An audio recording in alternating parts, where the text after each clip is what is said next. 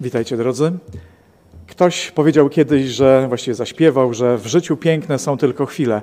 Zgadzam się z tym powiedzeniem i co, co więcej, jestem przekonany, że tych chwil, tych pięknych chwil e, w naszym życiu może być naprawdę sporo. E, pamiętacie tekst przewodni, który był przeczytany przed kazaniem? Jest on fragmentem Psalmu 90. I tam jest napisane, będę czytał od wiersza 10 do 12, powiedziane jest e, w ten przepraszam, od 12 do 14. Napisane jest: Naucz nas tak liczyć nasze dni, abyśmy zdobyli mądrość serca. Wróć o Jachwę, jak długo jeszcze? Ulituj się nad swymi sługami. Pokrzep nas rychło swoją dobrocią, abyśmy mogli się weselić i radować po wszystkie nasze dni. Moi drodzy, jest to jeden z nielicznych, właściwie jedyny psalm, jaki został napisany przez Mojżesza.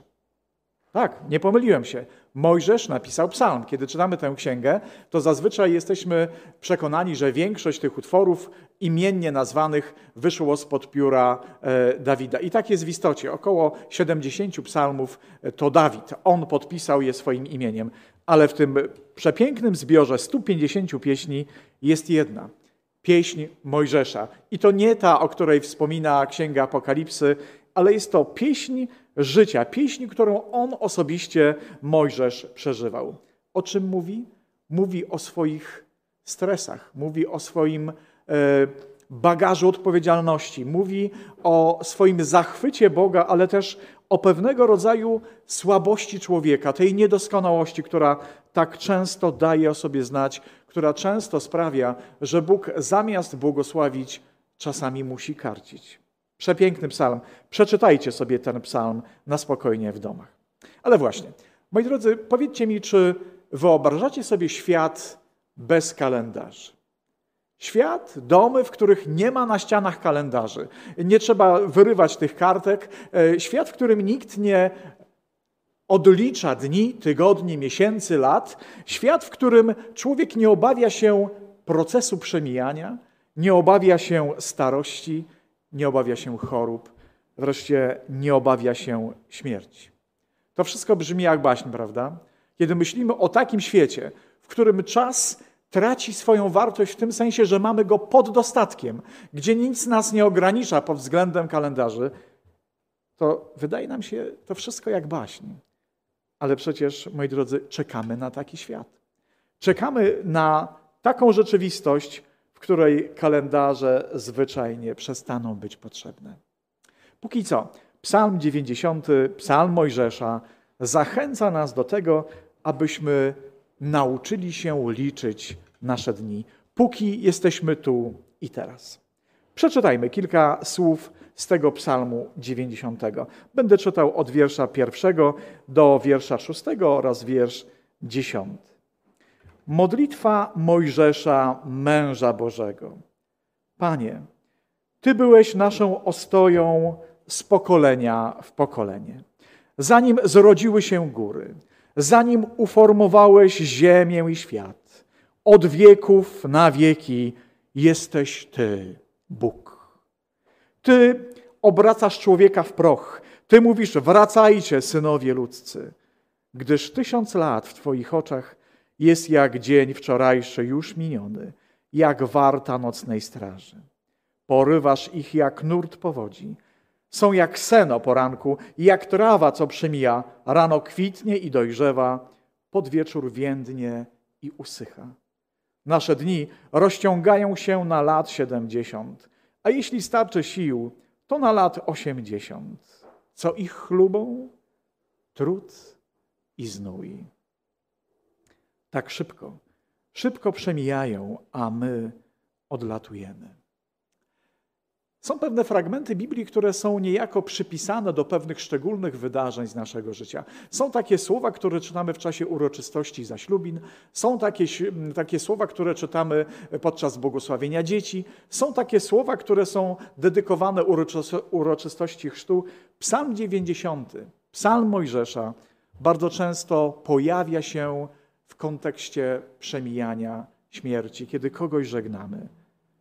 Panie, zanim zrodziły się góry, zanim uformowałeś ziemię i świat, od wieków na wieki jesteś Ty, Bóg. Podziw dla Pana, który nosi w sobie tajemnicę wieczności, dla Boga, który nie ma początku i końca, dla Boga, który jest trwalszy niż najstarsze skały, najstarsze masywy górskie. Bóg trwa. Bóg bez wczoraj, bez jutra, jest ciągle dziś. Bóg, który panuje nad, nad przestrzenią, nad czasem. Bóg, który budzi podziw, respekt, a przy nim my. My, ludzie zbudowani ze swojej kruchości.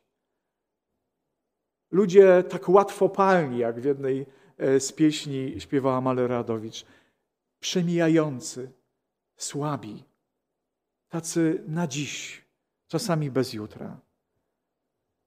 Panie, Ty jesteś, Ty jesteś Bogiem, a my jak straż, jak chwila, jak moment. Moi drodzy, ten psalm taki troszeczkę nostalgiczny, troszeczkę nastrojowy, on y, wcale nie chce położyć akcentu na to, że przychodzi kres i kończy się wszystko, ale ten psalm idzie w kierunku tego, żebyśmy umieli poznawać Boga. Moi drodzy, po co danych nam jest tych 70, 80 lat? Zastanawialiście się? Po co Bóg daje nam ten, ten limit czasu 70, 80 lat? Czy nie po to, żebyśmy właśnie w tym czasie mogli Go poznać? Żebyśmy odpowiedzieli sobie na najważniejsze pytania naszego życia. Po co tu jestem? Skąd przychodzę? Co tu robię? Dokąd zmierzam? Jaki jest sens mojego życia? Co Bóg ma y, uczynić w moim życiu? Jaką rolę odegrać? Jak się do Niego zbliżyć? Jak Go poznać? Jak znaleźć odpowiedź dotyczącą życia w wieczności? Pan Bóg mówi: Masz swój czas. Skorzystaj z niego dobrze. Y, wykorzystaj go maksymalnie żeby znaleźć to, co najważniejsze. 70-80 lat to jest nasza ludzka perspektywa. Dużo czy mało? Spotykamy ludzi, którzy przekroczyli 90 i mówią, dobrze się czuję. Są tacy, którzy docierają do setki i nie są jeszcze wcale zrezygnowani, umęczeni życiem. Ale kiedy się ma lat naście, 70, 80 lat, to ogrom czasu. Pamiętam, kiedy jako mały chłopiec oglądałem e, serial emitowany w telewizji polskiej pod tytułem Czterdziestolatek. Wydawało mi się, że ktoś, kto ma 40 lat, to jest starzec. Po prostu sobie red, jaki to jest już stary człowiek. Tak myślałem do momentu, kiedy sam zacząłem się do tego pułapu zbliżać, a potem zacząłem stwierdzać, że 40 lat to jest młodość. To jest człowiek w pełni sił, który, który jeszcze tyle ma do zrobienia. 40 lat, młodzieniec. Kiedy się ma lat 60, powstaje pytanie, czy te 70, 80 to nie jest za mało, a kiedy dobija się do 70, 80 roku życia, zaczynamy często mówić: Panie, przydałoby się więcej. I może właśnie dlatego w wierszu 12 Mojżesz mówi: Panie, naucz nas liczyć nasze dni, abyśmy zdobyli mądrość serca, abyśmy posiedli mądrość serca. Naucz nas liczyć nasze dni. Jestem przekonany, że nieraz ten 90 psalm czytaliście, prawda? Przyznajcie się, ale tak szczerze, przed sobą. Ilu z Was policzyło swoje dni? Tak od dnia narodzin. Są takie osoby, widzę, że podnoszą dłoń, wśród nas nawet. Ja powiem Wam szczerze, przez wiele lat podczas czytania tego psalmu nie zadałem sobie trudu, żeby policzyć, ile dni żyję. Myślę sobie, po co mi taka wiedza potrzebna? Ale kiedy wczoraj jeszcze szlifowałem kazanie, pomyślałem sobie, pora odrobić lekcję. Pora odrobić lekcję, a więc zasiadłem przed e, arkuszem kalkulacyjnym, wziąłem sobie do, do ręki kalendarze, sprawdziłem, kiedy było lata przestępne, co cztery lata było o jeden dzień więcej, prawda, w lutym, a więc od daty swoich narodzin do wczorajszego dnia zacząłem liczyć, moi drodzy, i to liczyć skrupulatnie. No i mam wynik. Moi drodzy, żyję dokładnie do wczoraj 21 097 dni. Całkiem sporo. Ale kiedy czytam Biblię i czytam o, o tych długowiecznych patriarchach, kiedy myślę sobie Matuzalem 969 lat, Adam 930, to myślę sobie, cóż to jest? Tak niewiele. Tylko właśnie, czy o to chodziło Mojżeszowi, moi drodzy? Żebyśmy liczyli nasze dni, żebyśmy zasiedli sobie z jakimś liczydłem, kalkulatorem, przed jakąś maszyną e, e, sumującą i zaczęli te dni dodawać. O to chodzi, żebyśmy czytając ten psalm mogli powiedzieć: Tak, Panie Boże, ja liczę moje dni, żyję dokładnie 21 097 dni do wczoraj. O taką wiedzę Pan Bóg zabiega? O to chodzi, żebyśmy takie ćwiczenie odrobili. Sięgnąłem po inne przekłady. Większość przekładów e, dostępnych w języku polskim mówi właśnie o liczeniu dni, które, którego skutkiem ma być mądrość serca. Ale są też przekłady biblijne, polskie przekłady biblijne. Tak w ogóle to warto mieć, moi drodzy, w swoim domu, w swojej bibliotece e, różne przekłady biblijne, bo one wydobywają te, te smaczki z tekstu Pisma Świętego. Nie wszyscy z nami, w większości e, powiedzmy nie znamy właśnie języków biblijnych, a więc zamiast uczyć się hebrajskiego, greckiego, aramajskiego, to może warto lepiej postawić na półce kolejny przekład biblijny. I w niektórych przekładach znalazłem ten tekst oddany troszeczkę inaczej. Biblia Częstochowska, albo inaczej Biblia Paulistów mówi tak. Daj nam tak liczyć nasze dni, abyśmy nauczyli się żyć mądrze. Czyli Panie, połóż w moim życiu tak te akcenty, żebym każdy dzień przeżył w ten sposób, abym nabywał mądrości, żebym był coraz to mądrzejszym człowiekiem, żeby te kolejne siwe włosy, które pojawiają się na mojej głowie, żeby one szły w parze z mądrością, żebym był człowiekiem o krok coraz to bardziej mądrym w Twoich oczach. E, od niedawna możemy też sięgnąć po przekład Księgi Psalmów w tłumaczeniu e, nowego przekładu dynamicznego, wydanego przez Vocatio. I tam z kolei ten tekst jest jeszcze inaczej przełożony, a brzmi tak. Dlatego naucz nas każdy dzień doceniać, abyśmy w mądrości wiedli życie nasze. Co psalmista radzi?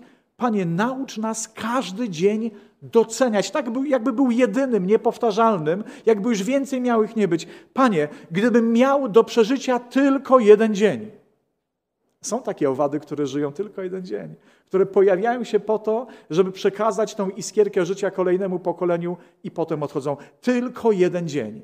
Jakbym żył, gdybym wiedział, że mam do, do dyspozycji tylko jeden dzień, 24 godziny, co bym robił, a czego bym nie czynił, z jakich rzeczy bym zrezygnował, a jakie bym na pewno zostawił. Naucz nas każdy dzień doceniać, abyśmy w mądrości wiedli życie nasze.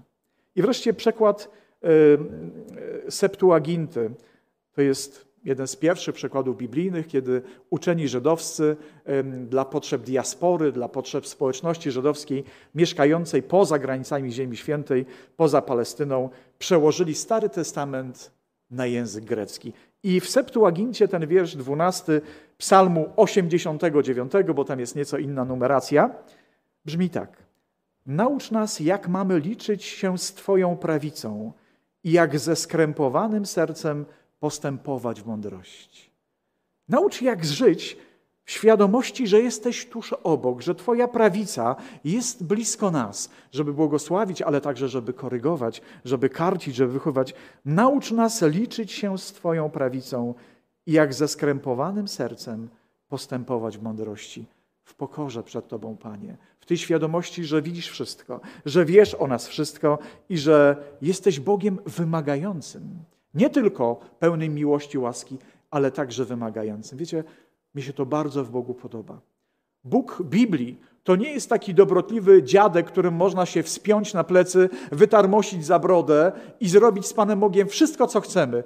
Jest to Bóg, który kocha nas naprawdę, ale jest to Bóg, który mówi: W tej mojej miłości do Was jest olbrzymi szacunek do Was. I takiego szacunku spodziewam się też wobec siebie.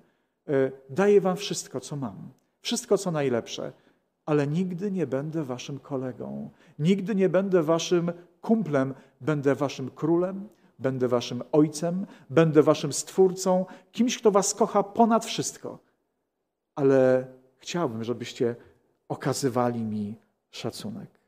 A więc owo liczenie dni polega nie tyle na obłożeniu się stertą kalendarzy, ale to liczenie dni to jest spojrzenie na czas, który został mi dany w taki sposób, żeby każdy pojedynczy dzień był przeżyty z Bogiem, żeby miał swoją unikalną wartość, żeby był to dzień, w którym wzrastam ku Bogu.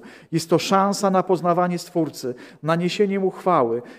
Każdy dzień jest to możliwość uczenia się w szczególnej szkole Bożej. Jest to kolejna lekcja miłości, kolejny pakiet dowodów łaski Bożej, Jego troski, tęsknoty za nami. Za nami. Na tym polega mądrość życia, mądre korzystanie z czasu.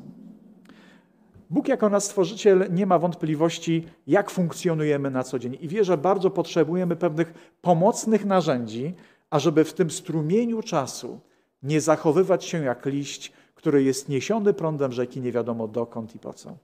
Bóg chce, abyśmy ten czas przeżywali w sposób świadomy i mądry. A zatem co Pan Bóg nam dał? Pan Bóg dał nam właśnie kalendarze, moi drodzy. Nauczył nas ten czas mierzyć, dzielić go na mniejsze porcje. To właśnie dlatego Pan Bóg, stwarzając świat, uczynił to wszystko tak, abyśmy ten strumień czasu mogli obserwować, zauważać, żebyśmy mogli się w nim poruszać. Pierwsza księga Mojżeszowa, księga rodzaju, w pierwszym e, rozdziale i wierszu 14, 15 czytam według przekładu Biblii Tysiąclecia drugiego wydania. Tam jest napisane tak. Bóg rzekł: Niech powstaną ciała niebieskie świecące na sklepieniu nieba, aby oddzielały dzień od nocy, aby wyznaczały pory roku, dni i lata, aby były ciałami jaśniejącymi na sklepieniu nieba i aby świeciły nad ziemią. I stało się tak. Co Bóg czyni? Bóg daje nam słońce, daje nam gwiazdy, daje nam księżyc, daje nam pierwszy zegar, pierwszy kalendarz. I moi drodzy, popatrzcie, jak to pięknie działa. Dzisiaj kupujemy zegarki i bardzo często musimy je troszeczkę korygować, bo, bo czas, który przedstawiają, nieco odbiega od tego, który jest e, e, oficjalnie uznany. Musimy podkręcać, balansować, żeby one wskazywały odpowiedni czas. Co robią naukowcy dzisiaj, moi drodzy? Ci naukowcy, ta śmietanka, geniusze e, ludzkich możliwości, patrzą w gwiazdy i nasz ziemski czas regulują w odniesieniu do tego, co mogą zaobserwować we wszechświecie. Boży zegarek nie spóźnia się. Boży zegarek nie przyspiesza. Boży zegar chodzi od wieków w sposób niezachwiany, perfekcyjny, idealny. Bóg dał nam kosmos, gwiazdy, światło słońca, księżyca, żebyśmy mogli na podstawie obserwacji tych ciał regulować nasze ziemskie zegary. Pan Bóg dał nam też rytm, rytm tygodnia.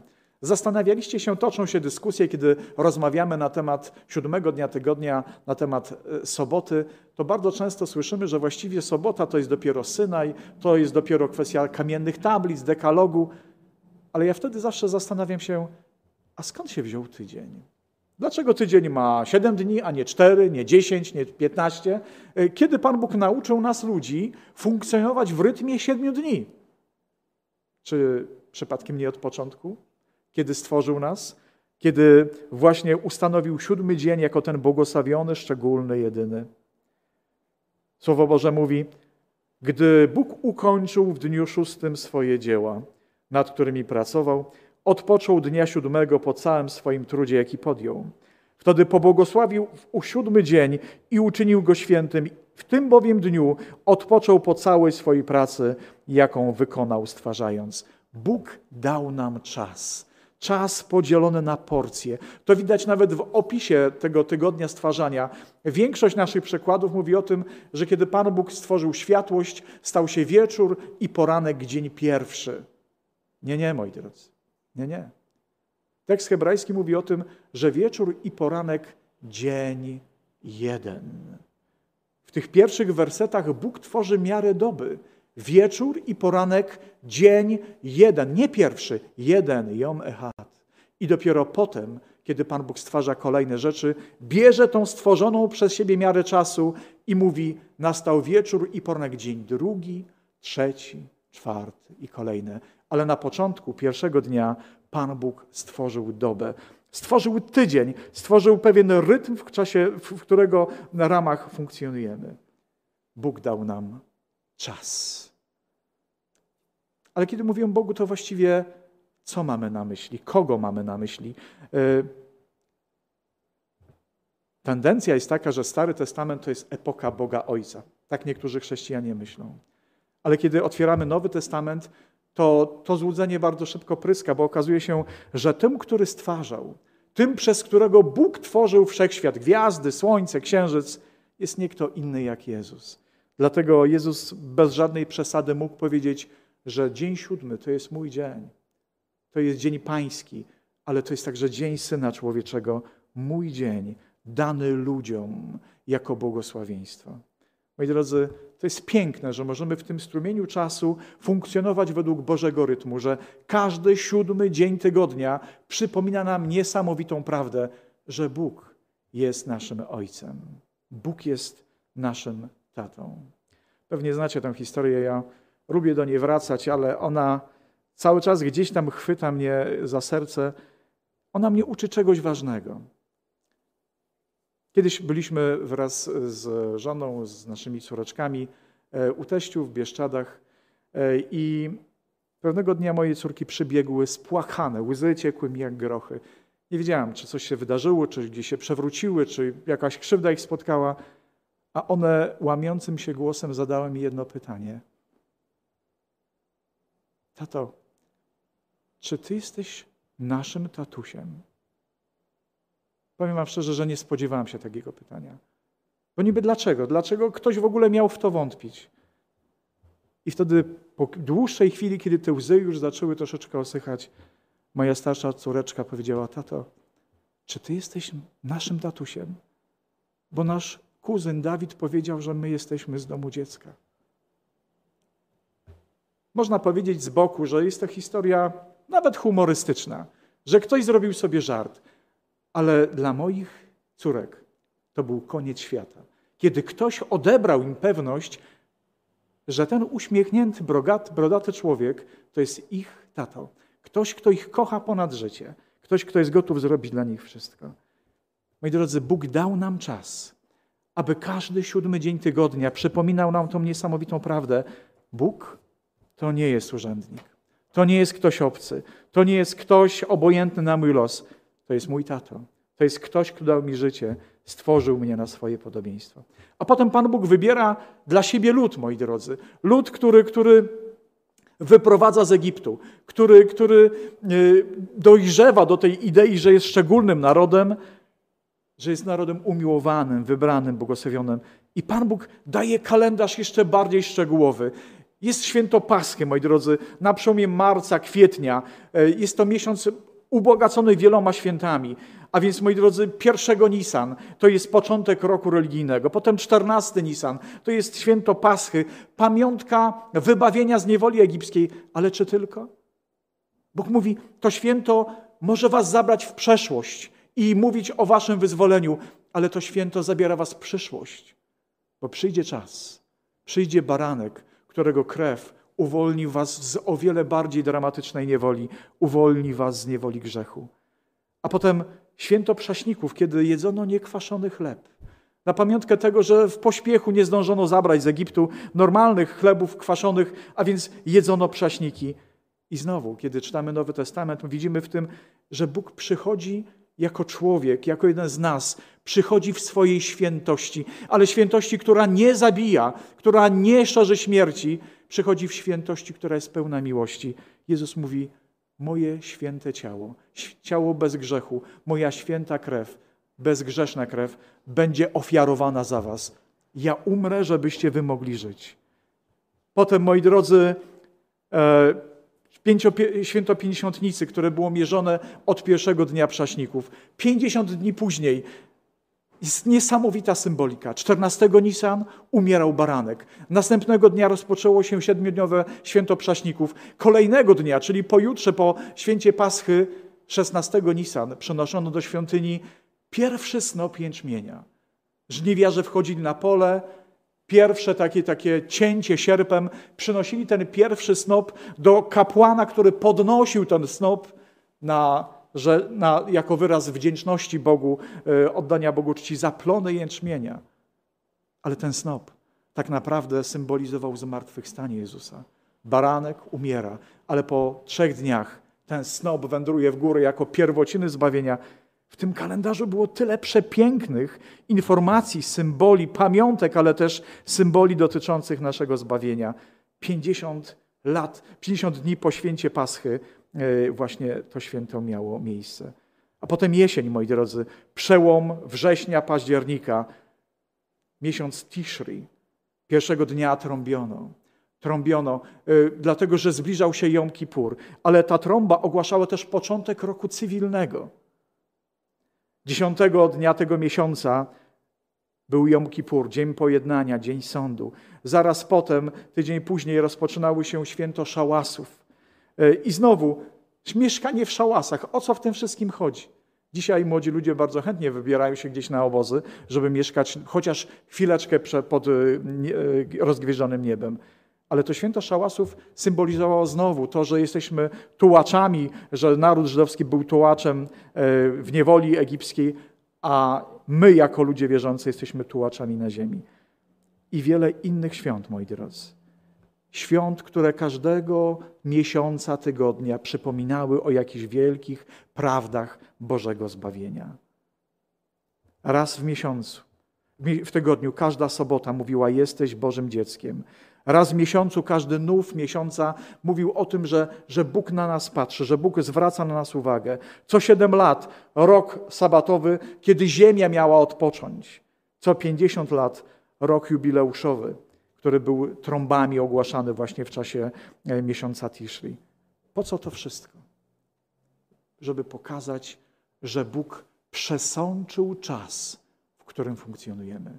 Że Bóg przepełnił swoją obecnością czas, którego doświadczamy na co dzień, że każdy dzień jest pełen Bożych dowodów troski, miłości, łaski. Każdy dzień uczy, jak blisko jest Bóg. Mamy maj. Patrzymy na nasze kalendarze, mamy różne kalendarze zdzieraki, mamy e, kalendarze działkowców, mamy kalendarze kulinarne, gdzie możemy jakieś ciekawe przepisy sobie znaleźć. Co by było, gdyby na naszych ścianach, w domach naszy, naszych domach wisiały kalendarze biblijne. Co byśmy mogli w maju przeczytać? A no właśnie, w maju byłaby informacja, że przed nami święto Pięćdziesiątnicy. Z czym nam się dzisiaj kojarzy jako chrześcijanom święto Pięćdziesiątnicy? Wylanie Ducha Świętego, ewidentnie, prawda? Dla Izraelitów były to, był to koniec, wieńczenie e, żniw jęczmienia. Dla chrześcijan po wylaniu Ducha Świętego w czasie tego święta to, to ewidentnie dowód, że Bóg chce z nami przebywać i że chce nas obdarzyć swoimi duchowymi darami. Ale jest jeszcze coś. Czy wiecie, z czym wiązało się święto Pięćdziesiątnicy? Ci, którzy uważnie czytają Biblię, zauważą, że naród żydowski dotarł pod górę Synaj na początku trzeciego miesiąca. Czyli prawo Boże zostało dane Izraelowi, przypomniane mniej więcej właśnie w okolicach pięćdziesiątnicy. Tak łatwo dzisiaj mówić o tym, że pięćdziesiątnica to jest potężna manifestacja obecności Ducha Świętego, te języki ognia. Y, ale czy tylko? Czy tylko? Czasami ludzie czytający Biblię dzielą ją jakby na pewne sektory. Duch Święty, tak, amen, ale prawo Boże, przykazania. Stary Testament to jest inna epoka, to nie dla nas. Mi drodzy, nie. Duch Święty, jeśli jest prawdziwym duchem Boga, to zawsze przychodzi do nas i przepaja nas Jego obecnością, ale też przepaja nas Jego prawami. Bóg jest niezmienny. Bóg nigdy nie nazwie dobra złem i zła dobrem. To się nigdy nie stanie. Bóg ma swoje zasady, bo Boża miłość jest ubrana w przepiękne, niezmienne zasady. Duch Święty, kiedy stępuje pośród nas, zaszczepia w naszych sercach prawo Boże. Czytajcie o Nowym Przymierzu. Nowe Przymierze nie polega na tym, że prawo Boże jest odrzucone jako przestarzałe i niepotrzebne. Bóg mówi: Ja na sercach tablic wypiszę swoje słowa. Ja napełnię Was swoją obecnością i Wasze postępowanie będzie przypominało życie ludzi, którzy są e, stworzeni na moje podobieństwo. Może nie tyle przypominało, ono takie będzie. Ono po prostu takie będzie. W dziejach apostolskich Czytamy w 17 rozdziale, wiersz 26 do 28. Bóg z jednego człowieka wyprowadził cały rodzaj ludzki, aby zamieszkiwał całą powierzchnię ziemi. Określił właściwe czasy, granice ich zamieszkania, aby szukali Boga, czy nie znajdą Go niejako po omacku, bo w rzeczywistości on, jest On niedaleko od każdego z nas, bo w Nim żyjemy, poruszamy się, jesteśmy. Taki jest nasz Bóg. Popatrzcie, jakie to jest niesamowite.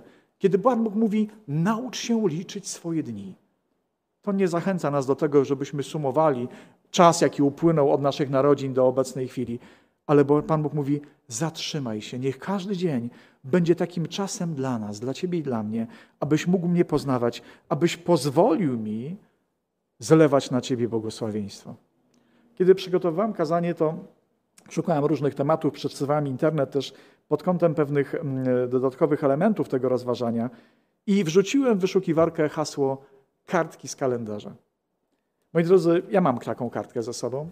To jest kartka wydarta wczoraj z mojego kalendarza, który wisi e, w moim domu.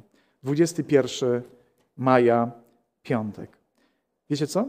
Zauważyłem, że, że na takie kartki, na takie kartki z kalendarza wydzieraka jest olbrzymi popyt. Słuchajcie, przecierałem oczy na wielu jakichś aukcjach internetowych. Można na przykład kupić kartkę z 13 grudnia 1981 roku, kiedy został wprowadzony, wprowadzony stan wojny. Wiecie, ile kosztuje taka jedna kartka? Taka zwykła kartka, gazetowa kartka wydarta z kalendarza. Taką karteczkę z 13 grudnia 1981 roku możemy kupić za bagatela 200 zł. Mało czy dużo? Ktoś powie, no trzeba chyba mieć w głowie nie po kolei, żeby za jedną kartkę płacić dwie stówy. Ale dla kogoś, kto przeżywał tamte chwile, dla kogoś, kto może otarł się o tragedię, dla kogoś, kto był uwięziony w tamtych czasach, 13 grudnia jest ważną datą i gotów jest takie pieniądze zapłacić. Pojedyncze kartki można kupić za 5, 10 i więcej złotych dla tych, którzy przykładają do nich jakąś szczególną wagę. Moi drodzy, Bóg mówi: naucz się liczyć swoje dni, abyś posiadł mądrość serca. Wiecie, podziwiam w Bogu to, że kiedy Pan Bóg mówi, żeby coś zrobić, to najczęściej Pan Bóg robi to sam. Zauważyliście to? Kiedy Pan Jezus, kiedy mówił, uczył jak żyć, to ludzie, którzy obserwowali Go, widzieli, że Jezus nie tylko mówi, żeby tak robić, ale On sam tak robi. Zastanawiałem się, czy Pan Bóg liczy dni. Ten wieczny, ten, który, którego tysiąc lat jak jeden dzień i, i odwrotnie. Czy Pan Bóg liczy dni? Chcę wam powiedzieć, że tak. Mam przed sobą fragment psalmu 139 i tam będę czytał, to jest przykład mm, Biblii wydanej przez Ewangeliczny Instytut Biblijny, przykład dosłowny. I czytamy tam następujące słowa. Ty sprawiłeś, że myślę i czuję. Utkałeś mnie w łonie mej matki. Dziękuję. Dopracowałeś mnie w każdym szczególe. Cudowne są Twoje dzieła i moją duszę znasz dokładnie. Żadna moja kość nie uszła Twojej uwadze, choć powstawałem w ukryciu, tkany w głębi ziemi. Twoje oczy oglądały mnie w łonie. Na swym zwoju spisałeś moje dni, zaplanowałeś je, zanim którykolwiek zaistniał. Cóż powiem, jak cenne są Twoje myśli, o Boże, jak niezliczone. Co mówi psalmista? Panie, zanim się urodziłem, zanim ten zegar w moim życiu zaczął tykać, Ty spisałeś moje życie na swoich zwojach. Zapisałeś je w księdze. Ty spojrzałeś na mnie z jakimś oczekiwaniem, z jakimś planem. Ty, Panie, chcesz, abym mógł tu i teraz doświadczać szczęścia, ale przede wszystkim, żebym mógł wejść to, z Tobą w te progi wieczności. Myślę sobie, jeżeli wybieramy się do wieczności, wybieracie się? Bo ja tak. Jeżeli wybieramy się do wieczności, to pytanie, czy jesteś, będziemy w stanie przeżyć ten czas bez kalendarzy z Bogiem, jeżeli wcześniej nie przeżyjemy z Bogiem tu i teraz, chociaż kilku dni. Bardzo lubię taką pieśń, która zawiera w sobie słowa: Poświęć mi choć małą część dnia, abym mógł powiedzieć, że kocham. Moi drodzy, zachęcam wszystkich nas, abyśmy w tym swoim zabieganiu, wśród wielu różnych obowiązków, w tym swoim zapędzeniu, wśród tych terminów, które depczą nam po piętach, abyśmy na moment zatrzymali się i powiedzieli: Panie, ale przecież to Ty jesteś w tym wszystkim najważniejszy, bo jeśli mam Ciebie, mam wszystko. Naucz nas liczyć nasze dni, abyśmy posiedli mądrość serca. Amen. Pomódlmy się do Boga. Podziękujmy za Jego słowo, za Jego obecność w naszym życiu. Panie Boże, chcemy Ci z całego serca podziękować, że nas, niedoskonałych ludzi, prowadzisz drogą swojej mądrości. Pozwalasz nam zauważyć to, co jest najważniejsze w naszym życiu. Pozwalasz, Panie, cieszyć się czasem, ale w taki sposób, żeby ten czas wykorzystywać mądrze. Panie, nikt z nas nie ma pewności, że jutro zobaczymy wschód słońca. Nikt z nas nie ma w sobie tej mocy i siły, żeby funkcjonować poza Tobą, bez Twojej łaski, bez Twojego błogosławieństwa. Liczymy na to, że jutro nasze oczy się otworzą, że nasze serce będzie nadal bić, ale gdyby nawet było inaczej, to Panie, już dzisiaj, już teraz chcemy Ci powiedzieć, że Cię kochamy, że tą swoją niedoskonałą miłością próbujemy sięgnąć nieba, próbujemy chwycić Twoją dłoń, bo wiemy, że jest wyciągnięta w naszym kierunku. Panie, Przepraszamy Ciebie za wszystkie nasze niedoskonałości, za wszystkie potknięcia, za wszystkie te chwile, w, którym, w których byłeś zasmucony naszym postępowaniem. Ale wierzymy, że Twój wieczny plan, który nigdy się nie zmieni, plan, który dotyczy zbawienia nas, ratowania nas, że ten plan okaże się skuteczny. Panie, chcemy przejść przez nasz czas, przez te 70, 80 lat naszego życia w bliskiej łączności z Tobą. Nie wypuszczaj naszej dłoni, nie pozwól nam odchodzić. Nie pozwól nam, Panie, wzgardzić Twoją miłością, ale daj, abyśmy każdego dnia, w każdej najmniejszej chwili wywyższali Ciebie, wielbili Ciebie, dziękowali Ci, albowiem jesteś tego godzien, Panie. W Tobie jest nasza nadzieja, mądrość, zwycięstwo, nasza przyszłość w Tobie i przez Ciebie, Panie, i dla Ciebie, ku Tobie. Dlatego wywyższamy Ciebie, błogosławimy i dziękujemy za to, że jesteś, za to, jaki jesteś, Panie, za to, że możemy iść ramię przy ramieniu z Tobą z podniesionym czołem, bo jesteśmy Twoimi dziećmi i nasze bezpieczeństwo i zwycięstwo dane nam jest przez Ciebie, a nie ma nikogo silniejszego niż Ty. Panie, bądź uwielbiony jako Ojciec, jako Syn i jako Duch Święty. Oddajemy Ci cześć i hołd poprzez Pana Jezusa. Amen.